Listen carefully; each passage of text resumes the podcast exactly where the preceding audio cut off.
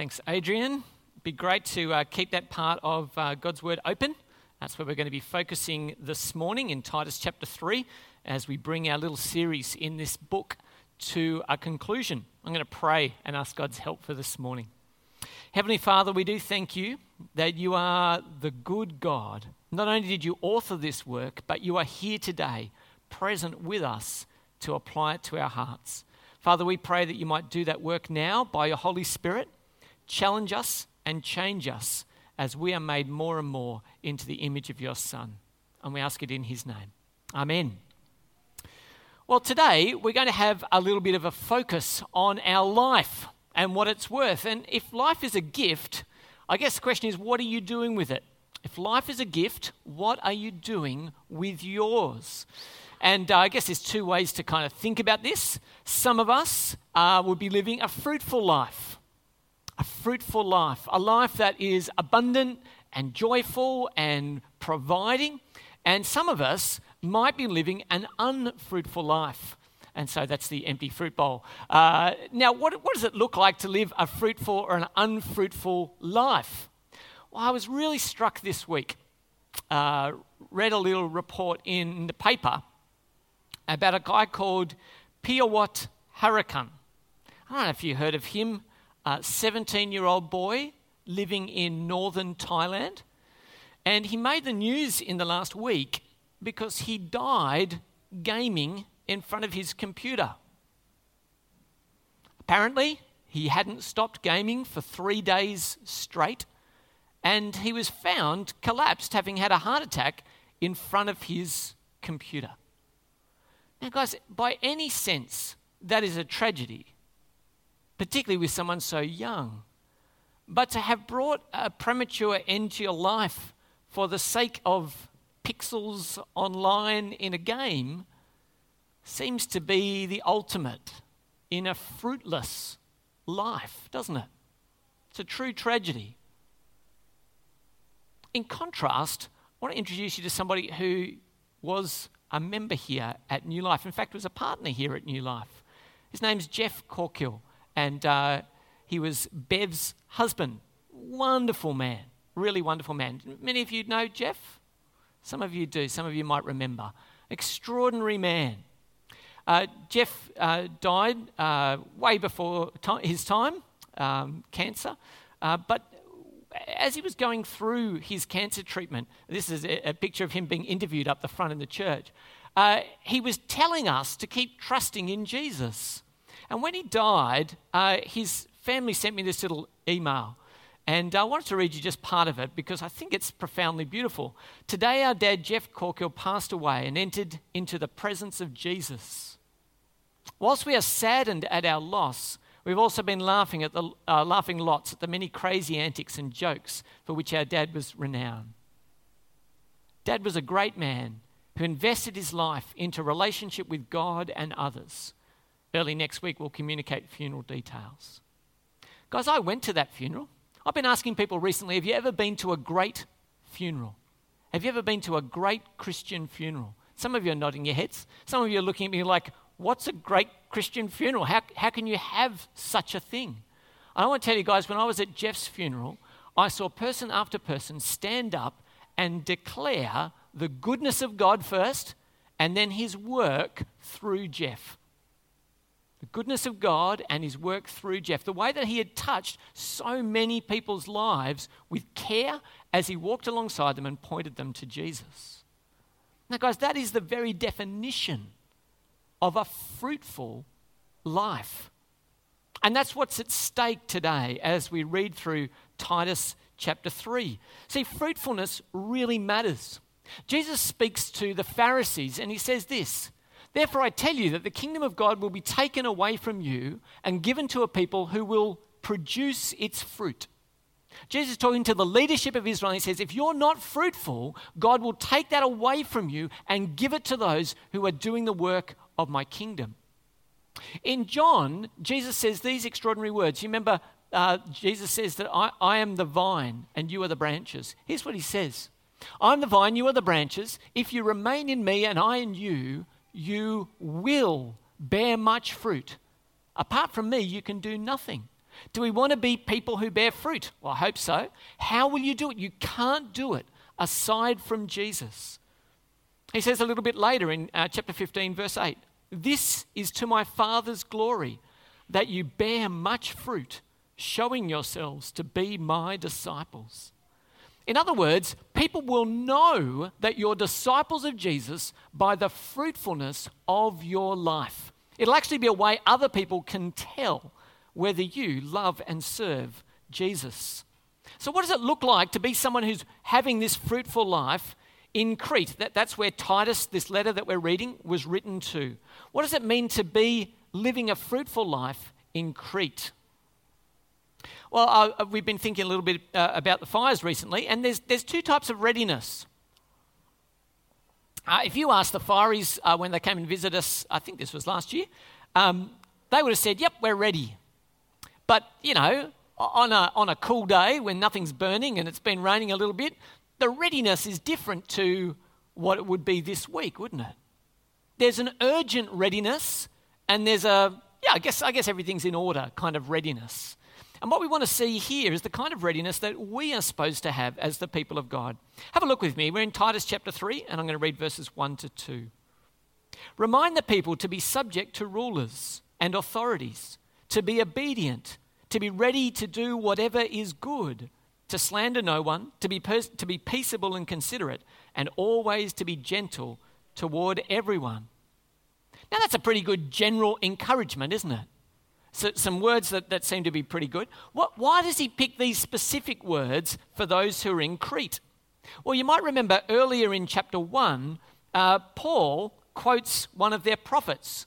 He says, One of Crete's own prophets has said it Cretans are always liars, evil brutes, lazy gluttons.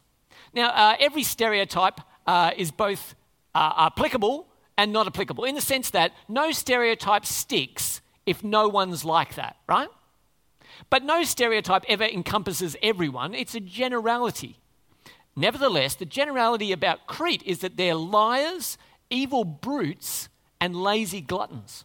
Well, what, is, what does Paul say to them? Well, he says they're called to a different life. They're to be obedient, not rebellious. They are to be ready and no longer lazy. They're to be truthful, not slanderous liars. They're to be gentle, not brutal. And it's worth saying here, we had a good discussion at the, uh, the men's life group on Tuesday night.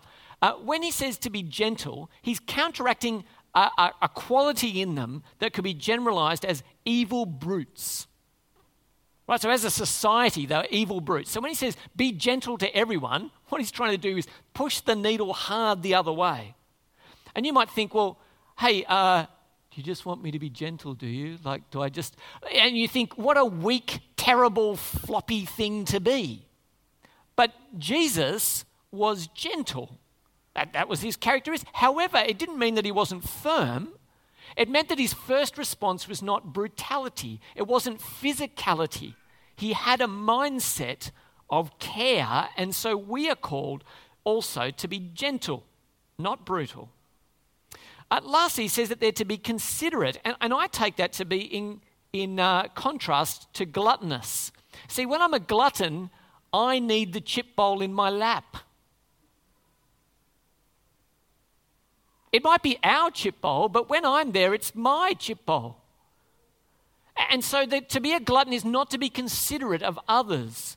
And so Paul here is pushing hard and saying if they're to have a new life, it must show in every aspect of their community. Now, I, I, think there's a little bit of rebelliousness in our community. I think this is actually endemic. It's low grade rebelliousness, okay? But it's all over the place. And you've heard me say this before, but I think this coloured light here is the perfect example. What does this light mean? It means speed up. Yes, somebody was honest. Okay, that's what it means. It means speed up. And Carol and I are often sitting there in the car when I've got a green light and there are still cars going across in front of me, and we say to each other, deep orange. They're still going through on a deep orange, isn't it? That's what it must be. I've, I've, I've got a green light, but clearly they've only got a deep orange. Is that what's happening? This selfish rebelliousness is actually everywhere through our society. We see it manifest on the road, but I can't think the person who, says, Look, my time is more important than the safety of everyone else on the road, that that doesn't manifest in other areas of their life. So I think rebelliousness is actually everywhere in our society, just in little social ways. Have a look at verse 3. Paul says, At one time, we too were foolish, disobedient, deceived, and enslaved by all kinds of passions and pleasures. We lived in malice and envy, being hated and hating one another. What a terrible little description this is. See, here at New Life, you'll be surprised to know that we always talk about new life, right? But here's the thing about talking about new life do we have an old life? Are you with me? It's one thing to talk about, you know, we want you to find new life in Jesus. If you have, do you have an old life, the life you used to live? Do you have an old life? Notice that Paul is happy to admit that he does. He says that at one time we too were foolish. Do you see that? See, the church shouldn't be full of people who are the best, greatest children, the, the most amazing teenagers, the, the, the young 20s who never did anything. That's not, that's, the church shouldn't be full of that. It should be full of people who are able to say, in the past, before God showed his mercy to me, I was like this.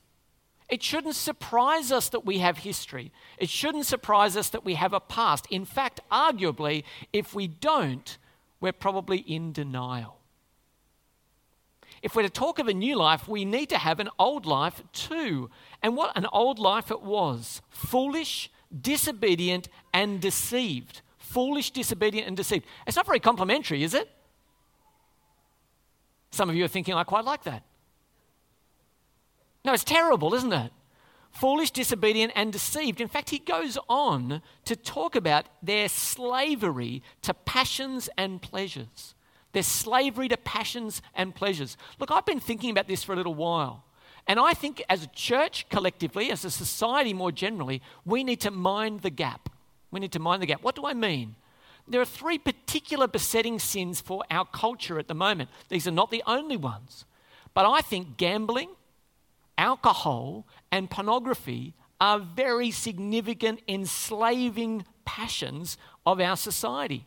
G A P gambling, alcohol, pornography.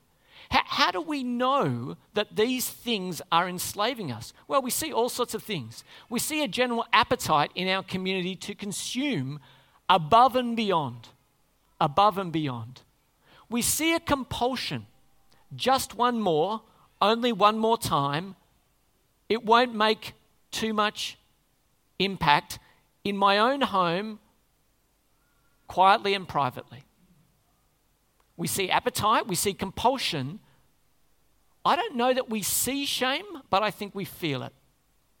Whenever we find ourselves enslaved, we find ourselves shamed because we are no longer calling the shots, because something else, an appetite, has overtaken us. Appetite, compulsion, shame, and inevitably loss consuming in excess and outside of God's good plan, we will suffer loss. Personally, as a family, as a household, we will suffer loss. And that loss, if you look at those three different things, could be financial, could be physical, could be deeply psychological. These losses are part of our society. And so when Paul says here that this is the life that we used to live, he is speaking of a world that we still resonate with. Don't we, church? Don't we see this? Don't we experience the challenge of this? Well, he goes on and says, Not only are we enslaved, but listen to this description. He says, We lived in malice and envy, being hated and hating one another. Being hated and hating one another.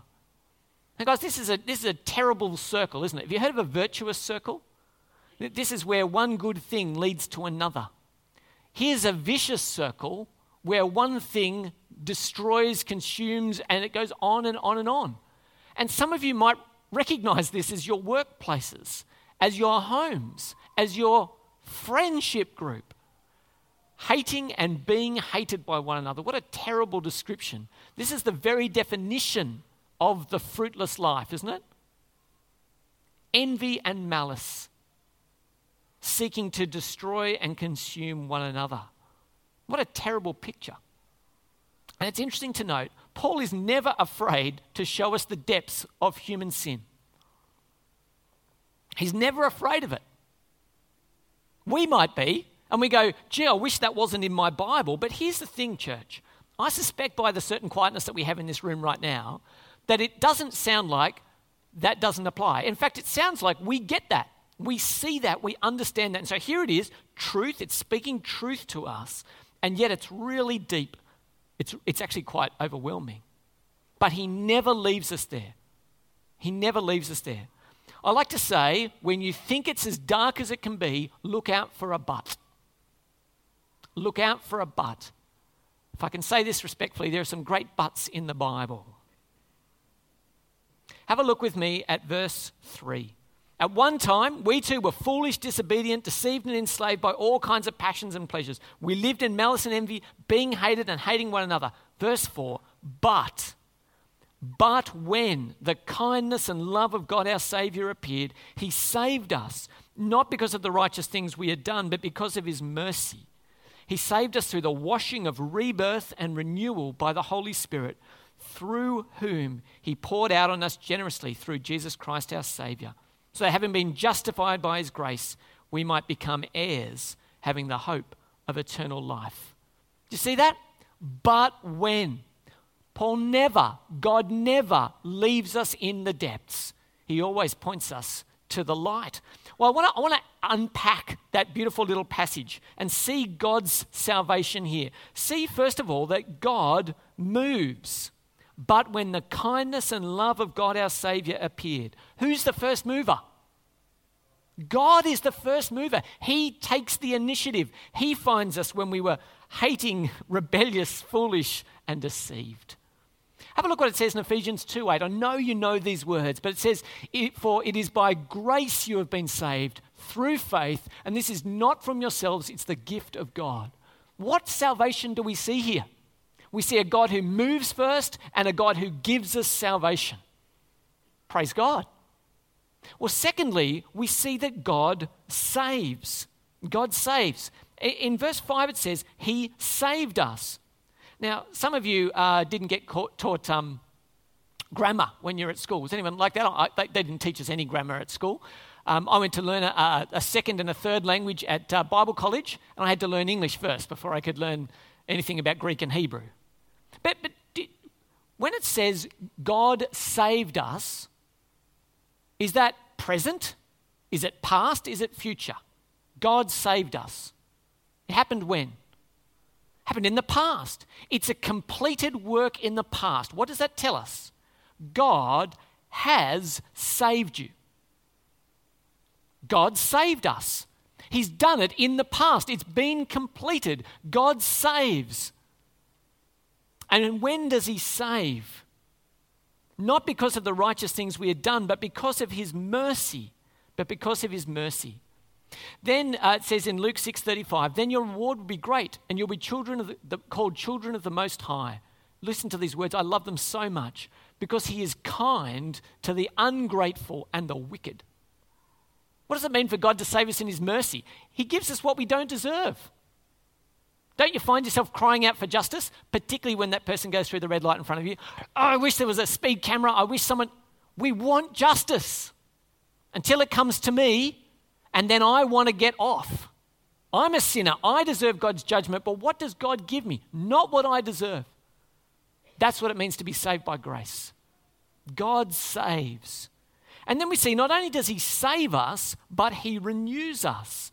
Have a look at what follows. He saved us, says it again, through the washing of rebirth and renewal by the Holy Spirit, whom He poured out on us generously through Jesus Christ our Savior. I love this. I, I, just, I just love this. There is no shipwrecked life. There is no shipwrecked life that is beyond the redemption of God. What do we need? What do we think? Oh, God, I'm just, I'm, I'm done, I'm finished, there's no hope for me. He says, I will give you rebirth and renewal through the Holy Spirit. And notice how he's poured out the Holy Spirit. He says it pours it out generously. There's this wonderful little verse in John 3 where it says, For God gives the Spirit without limit. God re, uh, causes you to be reborn, He causes you to be washed, and then He fills you with His Holy Spirit to renew you again and again. What a beautiful salvation. Fourthly, we see God appoints. He says in verse 7 so that having been justified by his grace, we might become heirs, having the hope of eternal life. Well, what does an heir do? To provide you spelling it the right way. It inherits. An heir inherits. What do we inherit? We inherit with Jesus. Have a listen to what it says about Jesus in Hebrews chapter 1. But in these last days, he's spoken to us by his Son, whom he appointed heir of all things and through whom he also made the universe. When it says that you and I have been appointed heirs, we are heirs with and alongside of Jesus.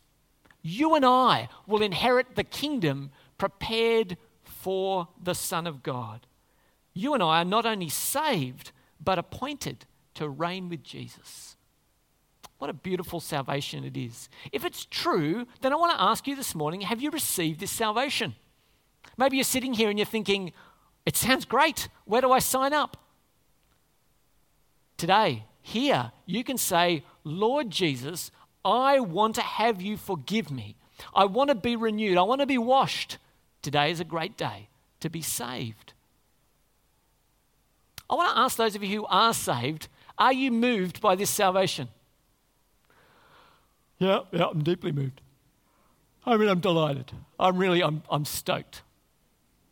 Go, Jesus. That'd be a tragedy, wouldn't it, church? And look, you don't have to be bursting out of your skins this morning, but if hearing the salvation of God, which is utterly undeserved, doesn't stir you, brothers and sisters, I got nothing else for you. This is it.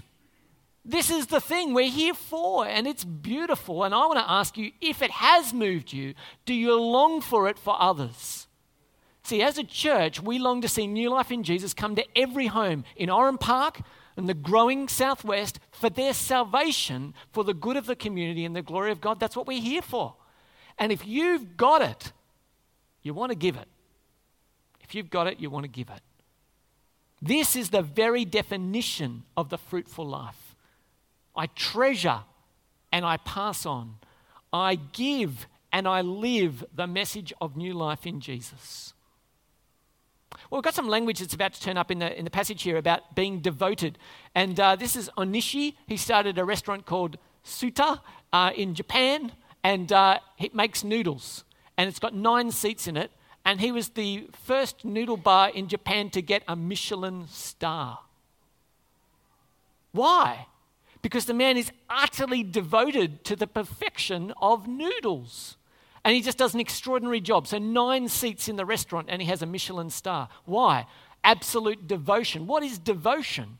Devotion is to bring the best of ourselves, to bring the best of ourselves to a task. So, I want you to hear afresh what it says here in verse 8. This is a trustworthy saying. And I want to stress these things so that those who have, been, those who have trusted in God may be careful, see this, to devote themselves to doing what is good. These things are excellent and profitable for everyone. Brothers and sisters, you can be devoted to noodles if you want. But I got something better for you. It might be new to you to be devoted to doing what is good, but that's what we're being called to today to be devoted to doing what is good. I want you to see how he sets this up. This is the beautiful order of salvation. We just saw salvation is beautiful, right? And the beauty of salvation leads us naturally to fruitful good works. I want you to see that it doesn't work the other way. I don't work really hard to be good enough to God and He rewards me with salvation. That is not what happens. He graciously saves us and then calls us to pour out our life in a thank offering for His grace. Do you see that? It goes that way. Secondly, I want you to see that God has prepared good works for you to do. Isn't this extraordinary? Have a listen. In uh, this wonderful passage in Ephesians 2, it says, For we, church, we are God's handiwork, created in Christ Jesus to do good works. Notice this, which God prepared in advance for us to do. Isn't that extraordinary? God, you know when people say God's got a beautiful plan for your life? Wonderful. True, true. What if the beautiful plan isn't about you becoming CEO or, or, or whatever? That, maybe that's not the plan. Maybe it is, maybe it's not. But here's the thing I know for sure God has prepared good works for you to do right where you are, right now. You don't have to wish now away to be in the plan of God. Do you see that? You can know now that you're in the will of God because you're doing the good works that He has prepared. Paul needs to throw in a warning for this church, and he warns them against being divisive. Have a look at verses 9 to 11. But, but avoid foolish controversies and genealogies and arguments and quarrels about the law, because these are unprofitable and useless. Warn a divisive person once, and then warn them a second time. After that, have nothing to do with them. You can be sure that such people are warped and sinful. They are self condemned. See, we need to define, define division well. Some things you need to divide over.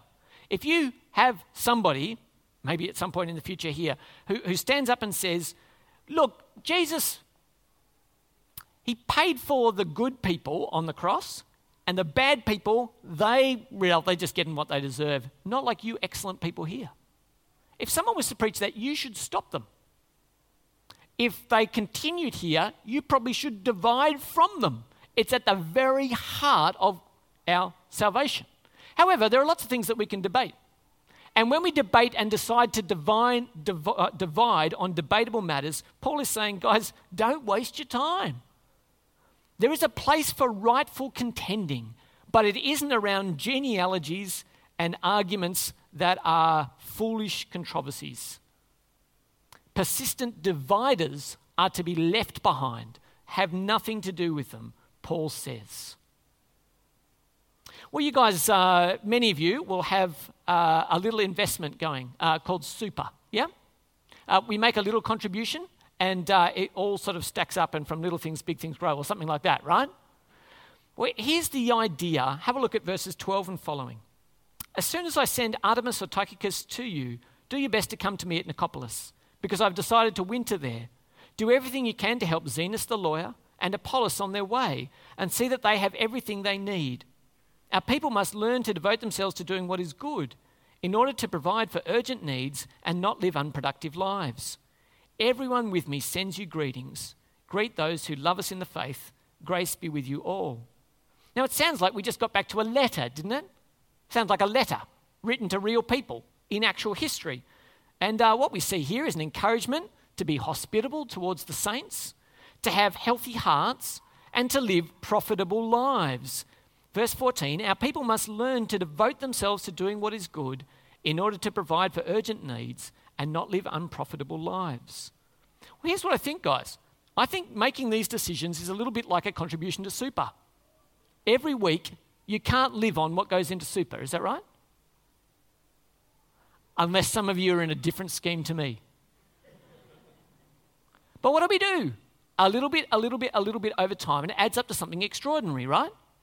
Investing in that little thing. I think we can invest in our devotion to good works in a new way, and that you will see something extraordinary come to, come to fruit. Okay, so here's the application, right? Do good. Boo. It's really boring, right? Do good. Sure. Let, let me ask you to think about a couple of things just as we finish up. Firstly, we can't continue without reflecting on fruitfulness. I want to encourage you guys to have a think. How intentionally fruitful is my life?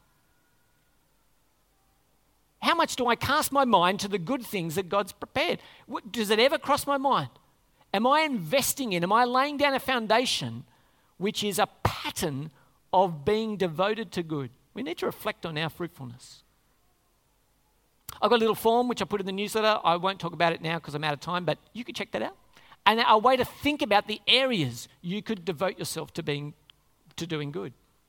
Secondly, I want to suggest it might be helpful to think about how new my life is. So some of you might be thinking, yes, I have a past, and it's not hugely different from my present. I, I want to suggest it might be helpful to think about how new your life is. When I said before that we need to mind the gap, are there areas there that you and I need to work on bringing our life in line with the Word of God? Maybe repentance is in hand, maybe a change of pattern, maybe a pleading with God to free us from slavery to addictions. It might be helpful to think about how new my new life is. And thirdly and lastly, I want to encourage you to be devoted to looking for the good prepared. God, what have you got for me today? What a brilliant prayer that would be, right? Hey, God, another day. I'm delighted. I'm bouncing out of bed. That's all of you, right? Particularly in December. But what if we started the day by going, God, you know what? I'm feeling tired today. Um, have mercy on me. But can you give me eyes to see the good you've prepared for me today? I want to choose to do that today for your glory. Wouldn't that be a great prayer? So, in this next week, your practical application is to wake up and go, God, show me the good you've prepared for me to do today. Does that sound all right? Because here's the thing, guys. Wonderfully, tragically, there'll be more funerals in this place, won't there? There will be. And I'll stand up the here, up the front here, and God willing, we will be able to point people to your Savior. And when we do so, I want to be able to look everyone in the eye and say, they live to the glory of God. They lived a fruitful life. Let me pray. Heavenly Father, you are a good and gracious God. You give us a salvation we do not deserve. Help us to see, to be devoted to, to seek out the good you've prepared for us.